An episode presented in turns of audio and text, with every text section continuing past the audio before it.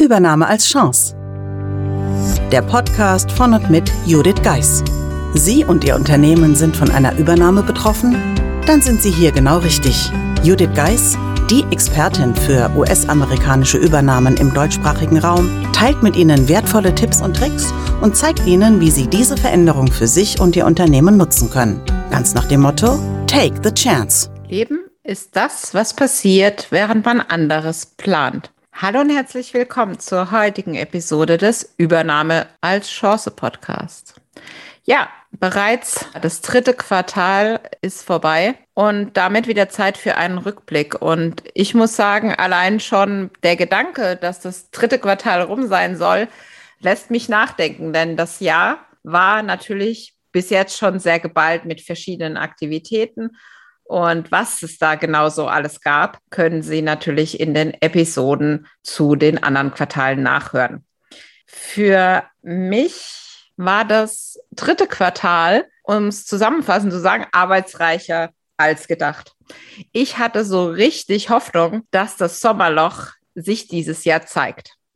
Ich weiß nicht, wie es Ihnen geht, aber in den letzten Jahren habe ich immer wieder den Eindruck, irgendwie gibt es dieses Sommerloch, so wie ich es von früher kenne, gar nicht mehr so richtig. Denn früher hat man das Sommerloch dazu benutzt, mal liegengebliebenes abzuarbeiten oder aber auch konzeptionell mehr zu arbeiten. Und dies war nun, ja, wie soll ich sagen, mein Vorsatz für dieses dritte Quartal. Die Realität brachte mir ein Projekt, das zum Ende des Quartals nochmal richtig ja, unter Dampf geriet und somit mich den Sommer ein bisschen begleitet hat. Was natürlich nicht heißt, dass ich an sich kürzer getreten bin. Wie Sie wissen, der Podcast war in der Sommerpause. Auch das gab mir natürlich zusätzliche Freiräume. Aber auch diese Freiräume wurden dann oft ausgefüllt, weil sich spontan Termine oder ja auch wieder Treffen ergaben mit Netzwerkpartnern, wo man einfach mal gemeinsam etwas geplaudert hat und äh, wobei ganz neue Ideen und Konzepte und ja, einfach Dinge entstanden sind, die sich bei allem, dass ich immer für online bin, einfach manchmal am besten offline ergeben. Und so sind einige Ideen der Podcast-Gäste jetzt im vierten Quartal darauf zurückzuführen, aber auch da wieder die Idee, okay, was möchten meine Hörer sehen? Welche Formate kann ich vielleicht neu ausprobieren? Und daher seien Sie gespannt, was so alles vor uns liegt.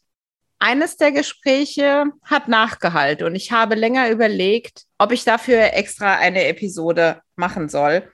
Und zwar ging das Thema, und das beschäftigt sicherlich auch viele von Ihnen, wie sieht die Arbeitsform der Zukunft aus? Werde ich nun immer im Homeoffice sitzen? Werde ich ganz normal zurückkehren wie vor Corona und ins Büro gehen? Oder wie kann die Zukunft für mich ganz persönlich aussehen. Im Gespräch mit meinem Netzwerkpartner Philipp Kettler kam das Thema auf, dass ich gesagt habe, ja, eigentlich sind diese Themen, ja, wie soll ich sagen, da hat jeder schon seinen Senf dazu abgegeben und ich wollte eigentlich nichts dazu sagen.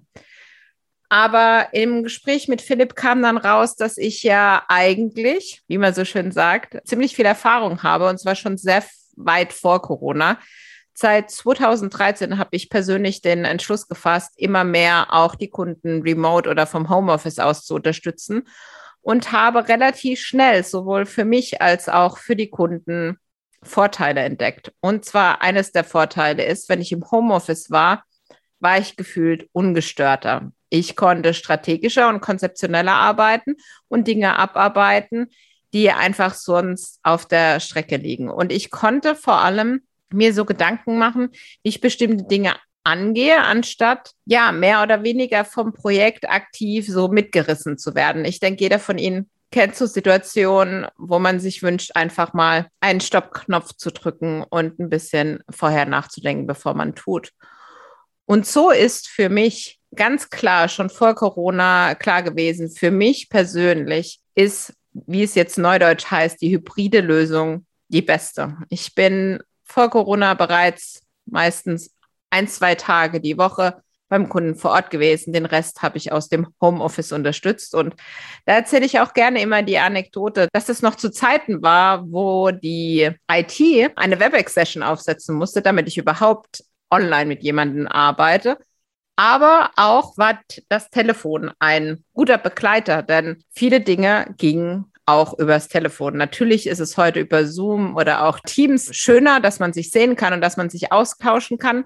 Aber auch jetzt in der Corona-Zeit schätze ich das ein oder andere intensive Telefonat ehrlicherweise sogar ein bisschen mehr, weil irgendwie ist man da dann doch noch mal fokussierter und vielleicht mögen Sie sich da für sich selbst die Schlussfolgerung ziehen, was für Sie ja die beste Variante ist und vor allem, was der Arbeitgeber anbietet. Ich persönlich bin sehr gespannt, wie sich die, unsere Arbeitswelt oder die Arbeitsform der Zukunft dann gestalten wird weil natürlich das Homeoffice hat Vorteile, aber es hat auch entschiedene Nachteile, beispielsweise auch was das Netzwerken. Also Sie wissen, ich bin online wirklich offen für die Zusammenarbeit und es ist auch absolut, äh, mein Herz hängt da dran. Aber letztendlich gerade für Teams, die neu zusammenfinden, gerade während der Corona-Zeit jetzt die Kollegen, die neu ongeboardet werden, die dann natürlich es schwieriger haben, mal spontan einen Kaffeeküchenblausch zu haben oder auch mir geht es so, dass man dann sehr fokussiert und zielorientiert in Meetings sitzt, anstatt einfach mal ja die Zeit fürs Plaudern einzuplanen und dann eine virtuelle Mittagspause, Kaffeepause, was auch immer einzulegen. Ich denke, jeder hat da seine Erfahrung. Aber zurück zum dritten Quartal.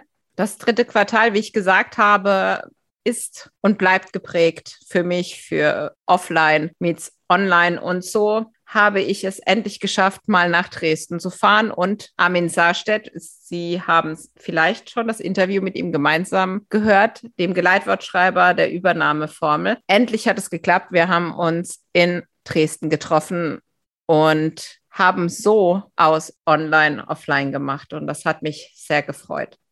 Ja, ich könnte jetzt sagen, das Wetter hätte ich mir besser gewünscht im Sommer. Mm, ist auch so. Aber ich denke, was wirklich für mich der Sommer ausgemacht hat, war für mich persönlich wieder den Weg regelmäßig draußen zu sein, regelmäßig in Aktion zu sein und unterm Strich, ganz ehrlich, auch weniger zu arbeiten. Denn nach draußen lockte mich dann doch manchmal mehr. Ich persönlich bin jedoch gespannt, was das vierte Quartal so alles ja, auf Lager haben wird. Und auch davon werde ich Ihnen wieder berichten.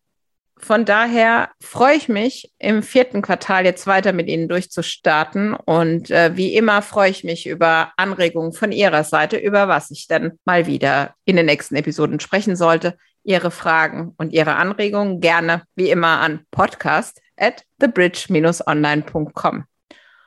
Und ja, dann bin ich gespannt, was passiert und wünsche Ihnen jetzt erstmal einen wunderschönen Tag. Meistern Sie jetzt mit der Übernahmeformel Ihren Arbeitsalltag während der Integration in einen US-amerikanischen Mutterkonzern. Das Buch unterstützt Sie mit einem klaren System, vielen Praxisbeispielen und Tipps. Mehr dazu unter www.thebridge-online.com slash Übernahme-Formel. Den Link dazu finden Sie natürlich auch in den Show Notes.